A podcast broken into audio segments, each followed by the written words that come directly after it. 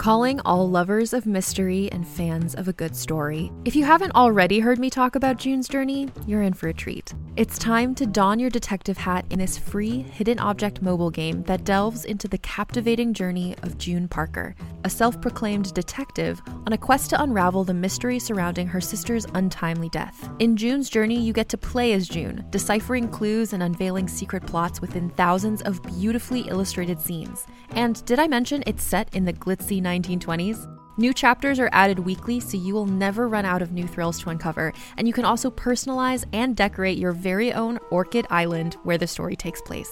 How sharp are your detective skills? Find out when you download June's Journey on your Android or iOS device, or play online via Facebook Games. Your detective journey awaits. Another day is here, and you're ready for it. What to wear? Check. Breakfast, lunch, and dinner? Check. Planning for what's next and how to save for it? That's where Bank of America can help. For your financial to-dos, Bank of America has experts ready to help get you closer to your goals. Get started at one of our local financial centers or 24-7 in our mobile banking app. Find a location near you at bankofamerica.com slash talk to us. What would you like the power to do? Mobile banking requires downloading the app and is only available for select devices. Message and data rates may apply. Bank of America and a member FDIC.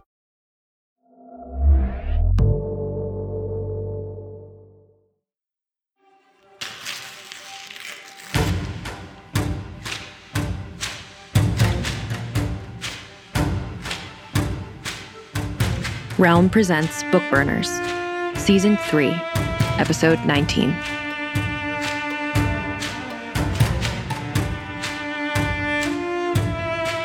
One. The picnic was supposed to bring them closer together. It was an earnest effort at bonding and creating family togetherness. Step family togetherness, anyway. But Sylvester had to run into the office to fix some urgent email problem at the last minute and left Magdalena on her own with his kids. The afternoon had been a never ending squabble. Hugo pulled Gudrun's hair, she pinched him, he took the charger for her tablet, she took his headphones, and by the way, it was her turn to play music now, and Hugo's ears were ugly. But Magdalena loved her husband, and so she must love his children.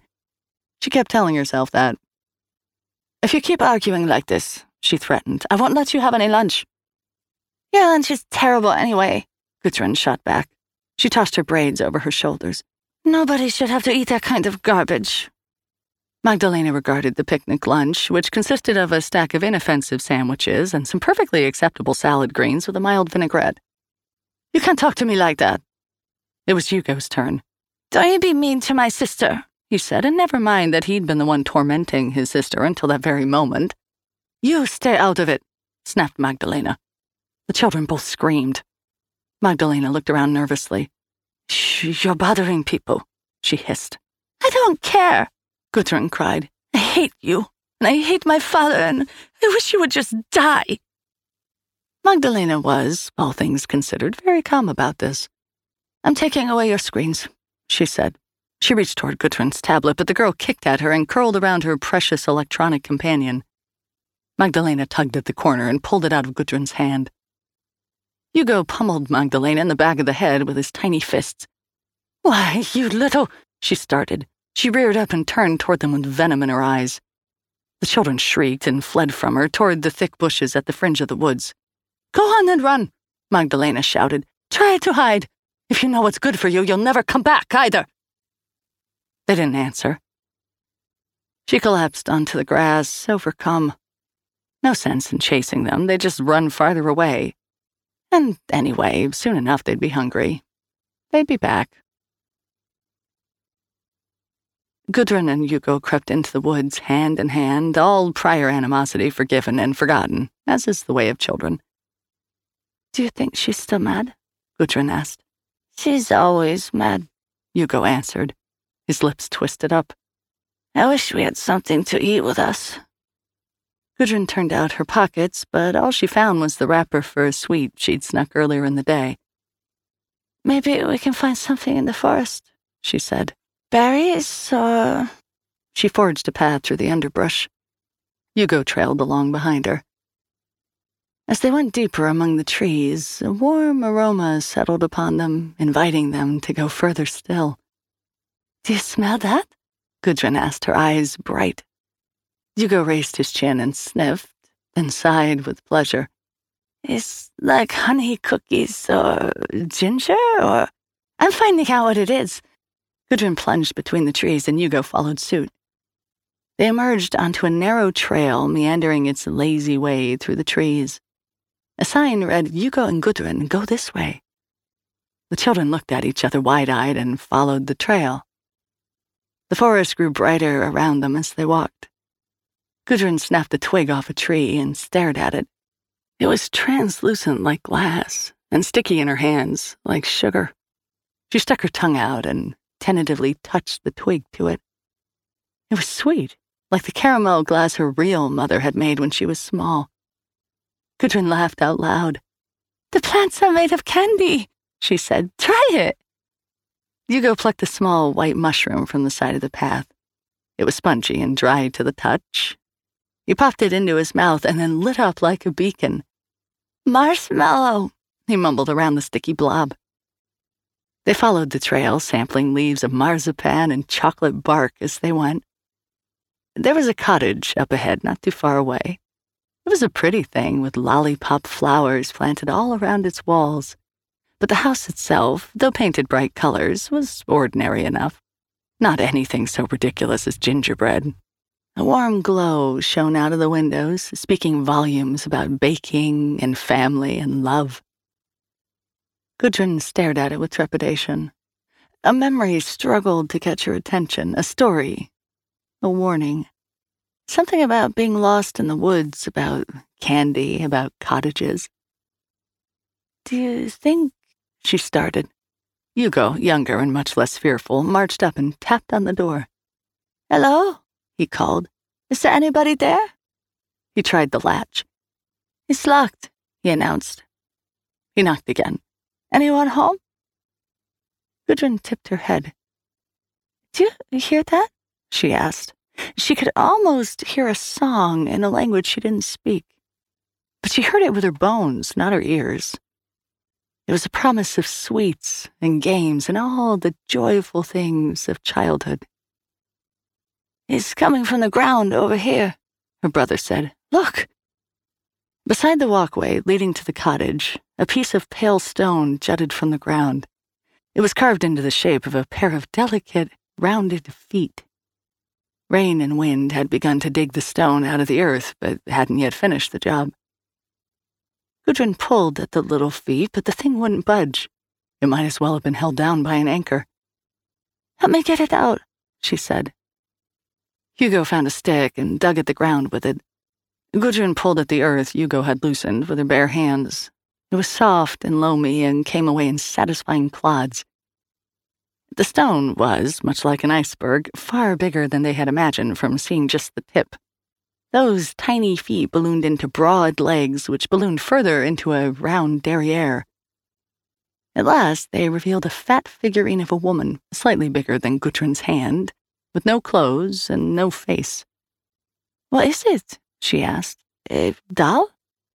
She brushed the last of the dirt from the figure's enormous belly and pulled it out of its hole. It was very heavy. The door to the cottage opened. The orb flared so bright it left spots in front of Menchu's eyes. He blinked away his bedazzlement. Asanti swept toward the device to get the news. Germany, she said. Her brow furrowed. Wait, this is. Asanti looked over her shoulder to where Sal and Liam were poised, watching, like puppies ready to dive toward a dropped scrap of food. I need to speak to you privately, she told Menchu. He nodded, slowly. Sal and Liam busied themselves trying to put up the appearance of not paying attention, but he could feel their eyes on his back every step of the short walk to his office. Asanti closed the door behind them. She turned toward Menchu and smiled apologetically. Before she could speak, Menchu asked, It's an exclusion zone, isn't it? He rubbed at the bridge of his nose. He hadn't been to such a zone in some ten years now and had quietly hoped he'd never have to go to one again. When everything went right, the Society captured and segregated magic when it could and obliterated magic when it couldn't. But the Society had not always won. There were times and places where magic could at best be contained, but never eliminated. Asanti nodded. I'm afraid so. Do we know what's being contained in there? I'm not sure. Asanti spread her hands wide. There was a fire at some point that took out a three year stretch of records on the Society's activities, including what happened there. All I have left are fragments cut from later entries. Something about uh, women leading people into temptation, hungry children. Though I'll be honest, it's hard to distinguish any of that from the baseline church writings of the period. Menchu leaned back against the edge of his desk. I wonder why it would be disturbed now. Asanti sighed. That's not as much of a surprise as I wish it was, she said. I've been expecting this for a few years now. Team 2 has had a hard time keeping people away over the last 10 years as the local population has grown and new construction gets closer and closer to the exclusion area. They've got a cover story about a protected species, I think, but sooner or later somebody was going to stumble in. Menchu nodded grimly. Easy enough to keep it a secret when magic had taken over a patch of desert a hundred miles from the nearest scrap of habitable land or a remote fishing village clinging to a stony coast unknown to anyone who didn't live there to begin with. But some bubbles of magic had never been far from civilization to begin with. And civilization was always growing. Asanti pulled a pair of spectacles from her pocket and pressed them into Menchu's palm. The lenses were round, thicker at the edges than the center, and made of a crystal streaked with pink and green. The frame was brass and elaborately hinged. They wouldn't have looked out of place on the set of The Wizard of Oz. Here, take these. They can help you see what's real and what's been affected by magic, so you can find your way past the barrier the society placed there, she said. Or that's what the records say. I'll get the team ready, Menchu said. Thank you. Asanti placed a hand on his forearm. Wait, can you leave some of the team behind? What? Asanti hesitated. I think we should keep some of the team in reserve here so we can react immediately in case Hana strikes again. This silence from her doesn't seem like it can last. Certainly not after everything that happened in Guatemala. Menchu felt a brief pang of guilt. He had held back some of the truth of Guatemala, Hana's curses, her revelations about the angelic design, the universe as a project, as a work of art. He had left that part out of his report. They had no proof, no confirmation, only Hana's word that the world was sinking, and that she was murdering people to seal the cracks. The omission was another small betrayal, to add to all he'd committed already. And I'm confident this thing in Germany isn't going to be too difficult for you to handle, if it's been contained before. And that's a good point. Menchu mulled it over. I'll take Sal with me, he said, and then if something happens, you'll have Grace and Liam. Thank you, Asanti said. She looked more relieved than she strictly should have. Then she paused on the way out, struck by a new thought. Why did you have these in your pocket? He lifted the spectacles. Asanti shrugged. I was studying them, she said. It's possible we can use them to give us a better way to identify Hana than looking deep into someone's eyes and guessing. Ah, Menchu said. I'll let you know how things go in Germany then. Asanti nodded. I'd appreciate that.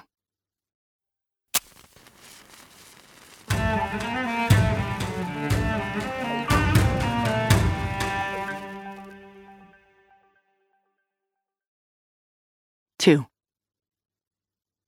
When Sal and Menchu arrived at the German National Park, all the hiking trails had been closed off with red and white police tape, and uniformed guards with radios patrolled to make sure nobody could sneak into the woods undetected. So much for not attracting any notice, Sal said under her breath. They're looking for someone, Menchu observed. See the maps, the, the grid where they're marking off areas? You think it's related? Menchu looked at her sidelong. Do you think it isn't? Sal sighed. Of course it is. It always is.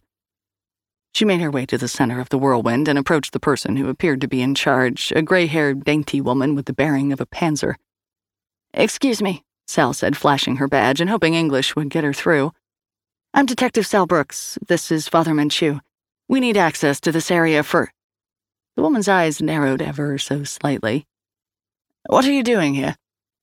Her English was precise and British. Sal smiled. It was the smile that told colleagues she was a professional and she understood how hard the job could be, but that she could make it better. We're here to help. The woman sized them up.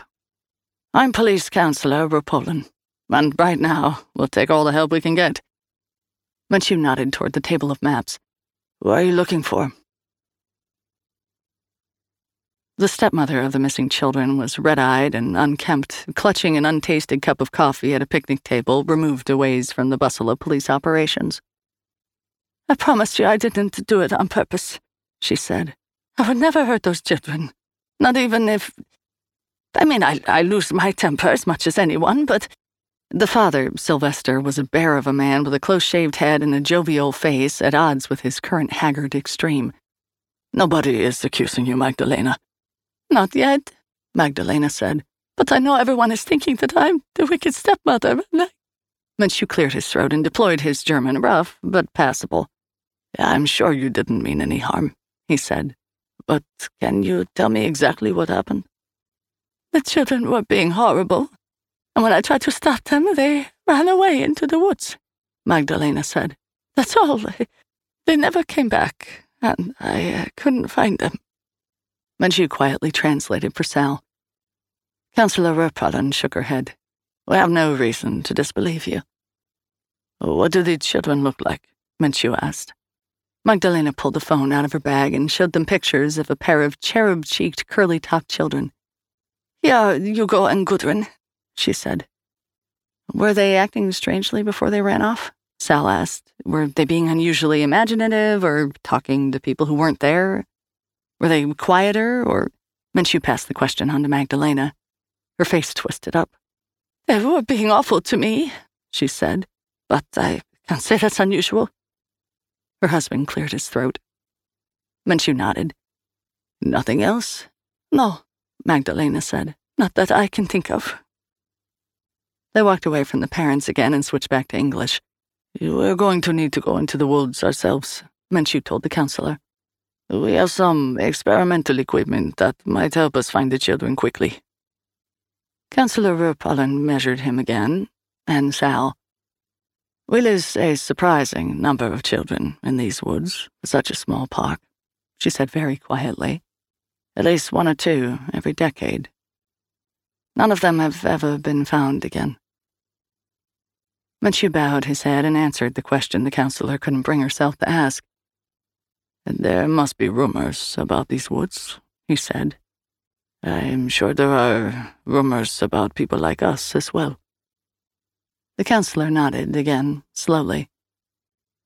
I'll walk you over myself, she said. I'd call ahead for you, but we've been having trouble with our radios all day. I bet you have, Sal said. Asanti drew her palm along the cover of a dark bound book so casually that Liam's guard was instantly up. Asanti was many things. None of them was very interested in idle office chit chat. Liam, she said in a tone that might have been offhanded for anyone else, if something urgent were to come up while Father Menchu is away with Sal, do you know how to get to Grace to wake her up? Liam drew back. What? I can't go into the dormitory at a convent he said. There are rules. The nuns would slaughter me. They don't harm Father Menchu when he does it. That's different, and he only goes when we need her. Maybe they'd skin him, too, if he just popped in for a social call. That's what I'm asking, said Asanti dryly. If it came to that, if something were to happen and the two of you needed to go on a mission before the others get back and I couldn't do it, do you know where to go and what to do? Liam shuffled his feet. I guess so. Why are you even asking? Why wouldn't you do it? Asanti picked up the dark leather volume and leafed through the pages. I just needed some reassurance, she said. Above her head, the 36 hour clock was counting steadily downward. It's only nerves. If something were to happen, I need to know that we could count on you to handle everything. Liam looked over at the orb, now as quiet as it ever was. The sky is so spooked. Is it that business with Father Menchu's angel? I suppose it is, Asanti said. She put the book down again, giving up her pretense of interest in it. Every angel is terrifying. We can imagine many potential futures. Some serve as inspiration, others, warnings. Wondery offers one possibility of the future in their new show, The Last City. The year is 2072, and the city of Pura stands as a miraculous green haven. Pura is a geoengineered paradise that protects fortunate residents from the global catastrophes of heat domes, fires, floods, and droughts. Demetria Lopez heads up Pura's public relations, tirelessly promoting the city's idyllic image. But when she stumbles upon a dark secret that, if exposed, would be the downfall of Pura's existence, she must decide who and what she's willing to protect. From Wondery, the makers of Academy and Dr. Death, The Last City stars actors Rhea Seehorn, Jeannie Tirado, and Maury Sterling. Follow The Last City on the Wondery app or wherever you get your podcasts. You can binge all episodes of The Last City early and ad-free right now by joining Wondery Plus.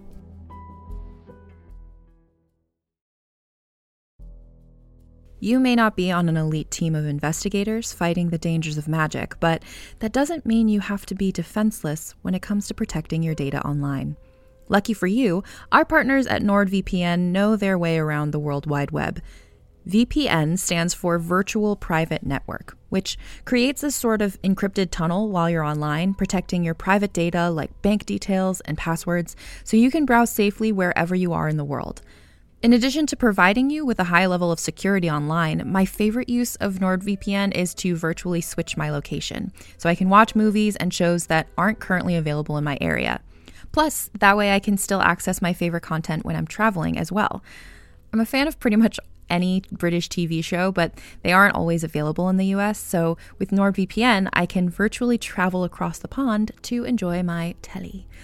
NordVPN is also the fastest VPN in the world, and you can get all that speed, protection, and virtual locations for the price of just a coffee a month. To get the best discount off your NordVPN plan, go to nordvpn.com slash bookburners. Our link will also give you four extra months on the two-year plan. There's no risk with Nord's 30-day money-back guarantee.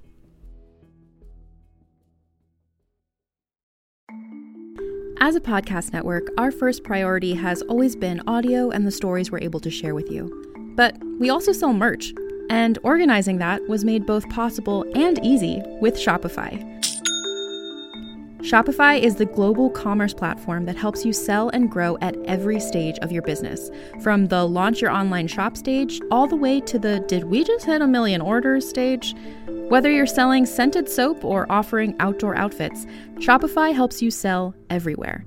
They have an all in one e commerce platform and in person POS system, so wherever and whatever you're selling, Shopify's got you covered. With the internet's best converting checkout, 36% better on average compared to other leading commerce platforms, Shopify helps you turn browsers into buyers. Shopify has allowed us to share something tangible with the podcast community we've built here, selling our beanies, sweatshirts, and mugs to fans of our shows without taking up too much time from all the other work we do to bring you even more great content. And it's not just us. Shopify powers 10% of all e commerce in the US. Shopify is also the global force behind Allbirds, Rothy's, and Brooklinen, and millions of other entrepreneurs of every size across 175 countries. Because businesses that grow, grow with Shopify.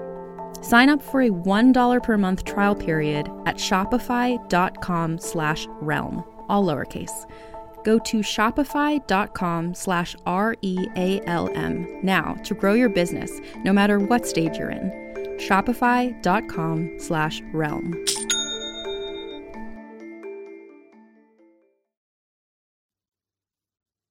The national park was exquisitely manicured with well designed walkways, picnic areas, and hiking trails.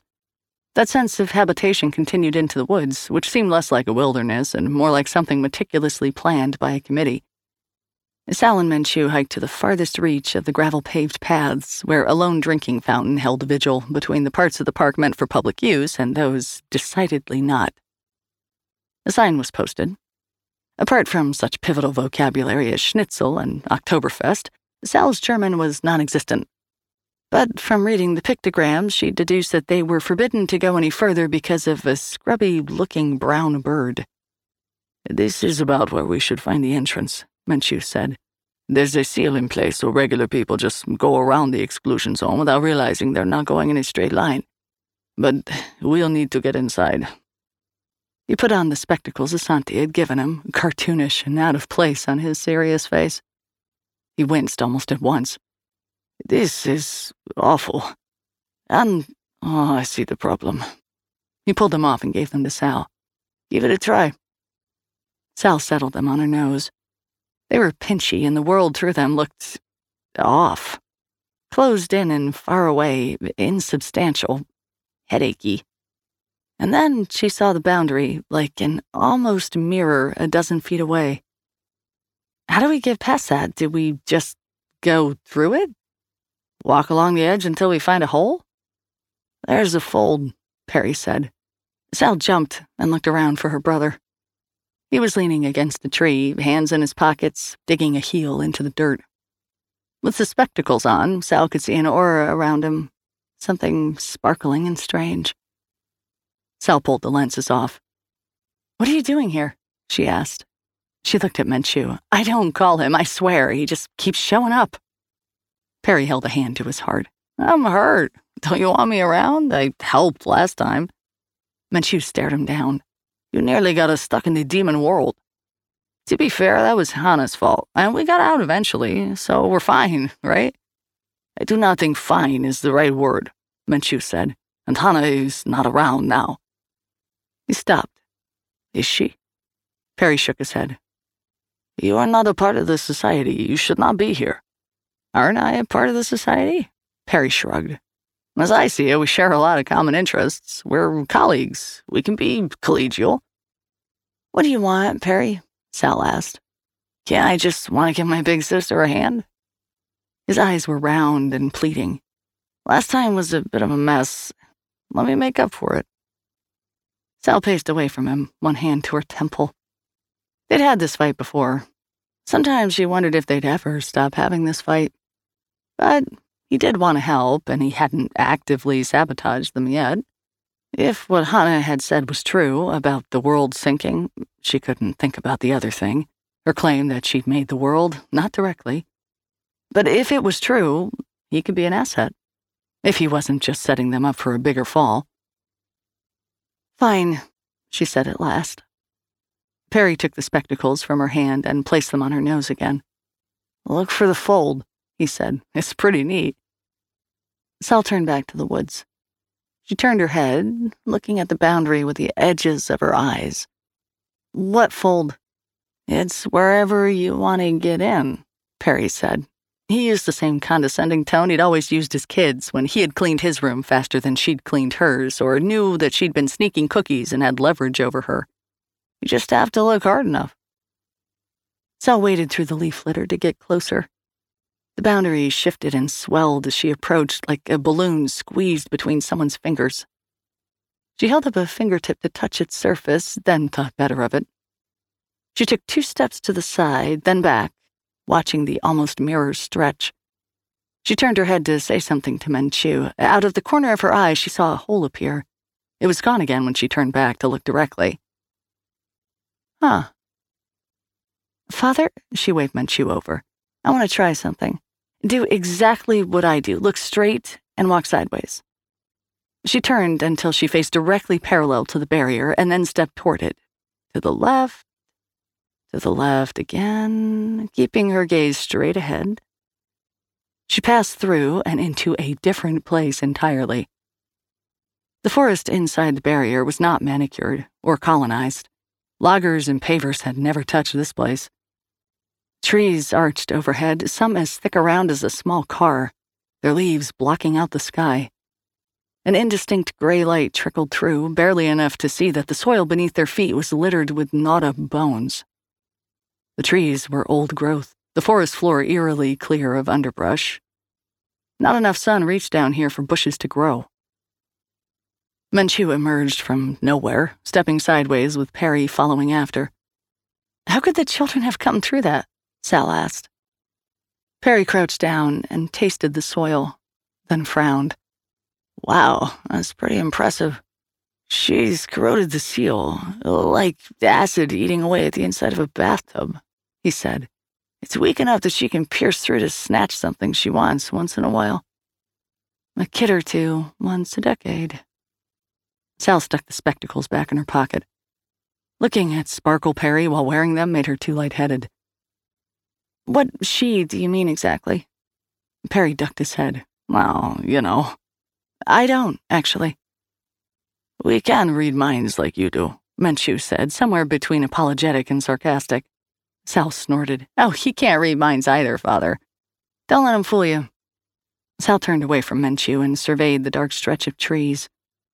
She forged ahead a few yards, down the dotted line of a rabbit track. So, Perry, if you have special inside information for us, I'd love to hear it. She circled a tree, turning back toward her companions. They were gone.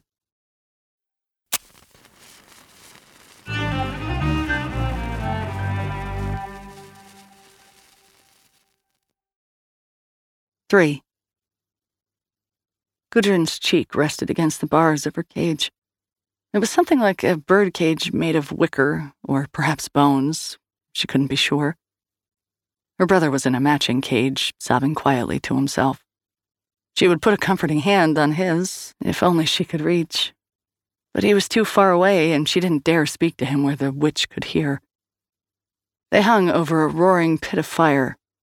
From time to time, showers of sparks would emerge from below, and each time Gudrun worried about what would happen if her cage caught fire or if she did. The inside of the cottage was nothing like the outside. The outside had been sunshine and lollipops, gumdrops, and playtime. Inside, it was dark. Scratchy, sharp fingered shadows crept across every surface. There was someone in here with them. Round of breast and belly, faceless and naked.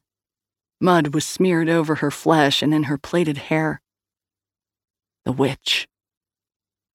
And then she wasn't the witch anymore. She was a sweet old lady with pink cheeks and a dirndl. She shoved a handful of sweets into Gudrun's hands. Eat, eat up, my dumplings, she cooed. You must grow nice and fat for me. Gudrun stared at the candy in her hand. It looked as delicious as anything she'd ever seen. Bright red and orange and white candies with a shell of chocolate, something like gumdrops dipped in frosting. She took a bite, but where before in the forest everything had tasted like the most delightful sweet she had ever dreamed of, now it was like eating twigs and mud. She let the rest of the candy fall into the fire. A fresh eruption of sparks rose up when the falling candy struck whatever was down there. Maybe Gudrun thought there were worse things waiting to eat her than the fire. But oh, she was so hungry. The feeling pierced her and brought floods of saliva to her mouth. She thought she might die. She thought she might vomit. The kind looking old woman gave her another handful of sweets, and this time Gudrun gobbled them down. They still tasted like mud. But for a second, they chased away the hunger. She pressed her face against the bars, hopeless, and begged for more to eat. Sal wandered the woods, calling out for Perry and Menchu. Her voice seemed small here, buried under a blanket of leaves and branches. She wished desperately that someone else were here with her, lost in the spooky forest where the leaves whispered ancient secrets and the trees wept blood red sap. Stupid forest, stupid angels. She wished Grace were here. She could deal with anything with Grace beside her. There was nothing in a forest so scary that Grace couldn't punch it into submission. She thought about Grace's hand, warm in her own. In a pinch, she'd even take Liam. Not that there was anything to be hacked here, but it would be worlds better than being all alone. Sal shivered. Had it grown colder and darker, or was that just a side effect of her disposition? At any rate, she was definitely to have to brain her way out of this. Not like she had a trail of breadcrumbs to follow. The problem was that she didn't really know enough about the situation to handle it. Not yet. She turned in a circle. So far, all she really knew was that a pair of children had been lost in the woods. Something, something, temptation and hunger, and Perry's unexplained she. Sal dropped into a crouch and tasted the soil, wondering why Perry had done it. It was sweet and spongy, like a brownie. She spat it out again on the general theory that you shouldn't let magic into your bloodstream. Woods. candy. Lost children? What did all that make her think of? The pieces slid together. A fairy tale. There were no breadcrumbs here, but there might be another kind of trail. She spotted the evidence almost as soon as she had the thought. There was a narrow deer track running through the trees, littered with shredded bits of leaves and twigs. She picked up a drop mushroom bearing the clear and unmistakable imprint of human teeth, small ones. Time to get to work. There was, after all, a pair of children missing. Even if Sal couldn't find Perry and Father Menchu, at least she still had a shot of doing the job. There was a roller bag suitcase at the top of the stairs to the Black Archives. Liam thought at first that his team had come home again. In his rush, Liam practically fell down the wrought iron stairs and into the archives, sounding for all the world like someone had dropped a bag of hammers.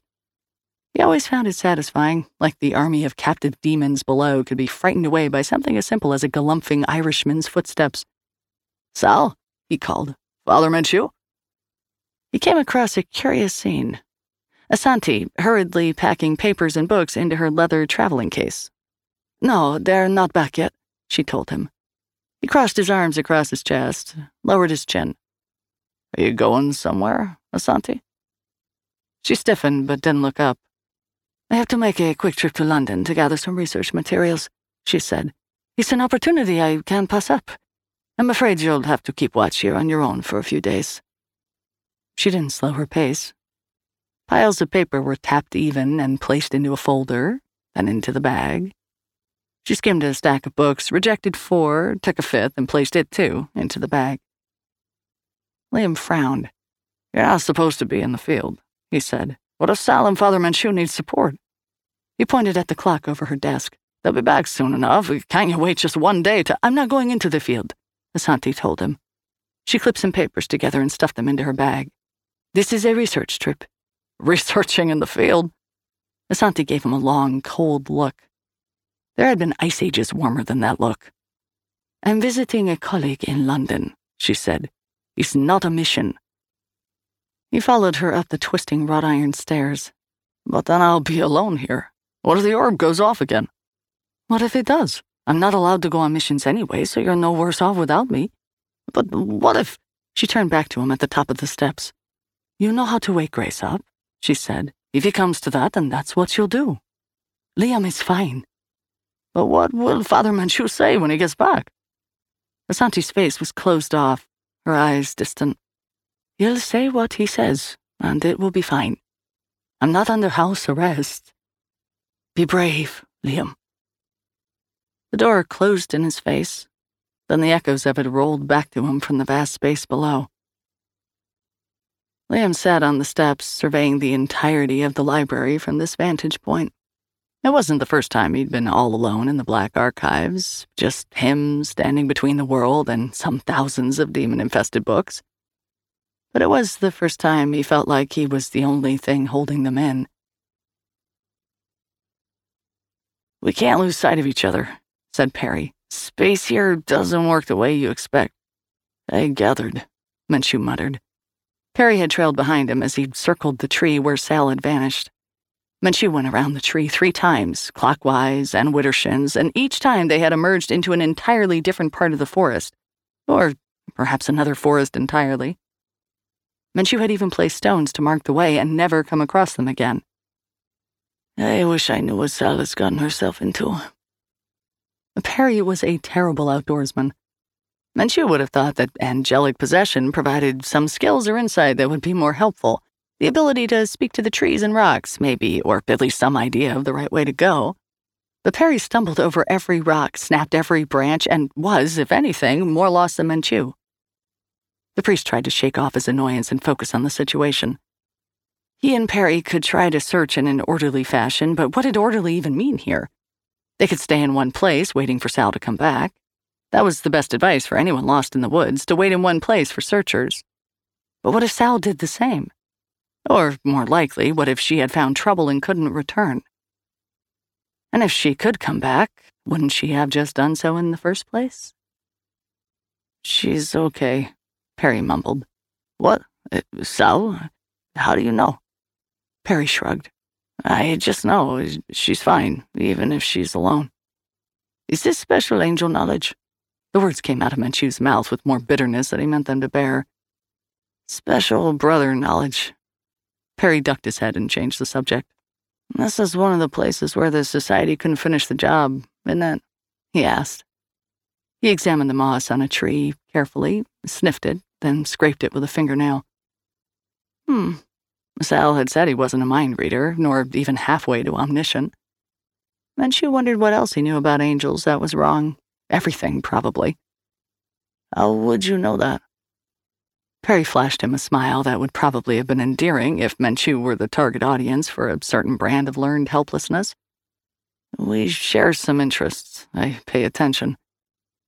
That again, with the interests. Menchu stopped in front of Perry to keep the young man, the angelic being, never forget that, from moving ahead. What kind of interests are you getting at? he asked. Perry looked down at his shoes as if screwing up his courage. The thing is, he began slowly, I wanted to talk to you about some more things. The big picture. You have terrible timing, Menchu said. What's important right now is Sal and those missing children. You know about the thing that lives here, don't you? Perry waved his hands vaguely. Kind of. Uh, something about women leading people into temptation, or hungry children, or some other typical church nattering like that. Menchu stepped toward him sharply. That was terribly familiar. Where did you hear that? he said. Have you been speaking to Asanti?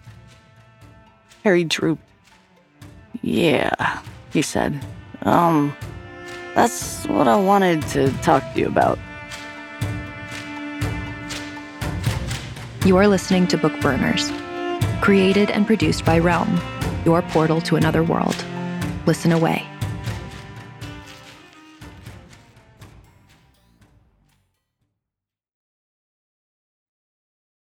Hey there, it's Rachel Ballinger, and I am extremely excited to invite you to Rachel Uncensored. It's my podcast where I sit down and get real with my friends and celebrity guests, where we talk about all sorts of topics. And sometimes we might be under the influence when we do so. We cover things from personal stories to hot button issues and it's the only place on the internet you can find an uncensored version of me. It's a side of me that you might not have seen before because it's not the most family or brand friendly. But don't worry, I'm still sort of slightly a decent human being. If you're intrigued, then make sure you check it out. New episodes drop every Wednesday. You can find it on Apple Podcasts, Spotify, or wherever you listen to podcasts. Trust me, you won't want to miss out on the fun and candid conversations we have here on Rachel Uncensored.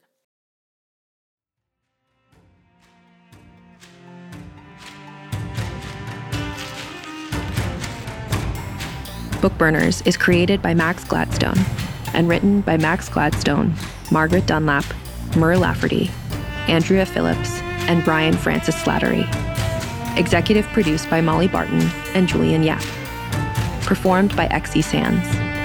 Audio production by Amanda Rose-Smith, with additional editing by Corey Barton. Original theme by Hashem Assadullahi, featuring Jody Redhage Ferber and mixed by Justin Morel. Cover art by Annie Wu. Executive in charge for Realm, Mary Assadullahi. Find more shows like Bookburners by following Realm on Apple Podcasts, Spotify, or at realm.fm.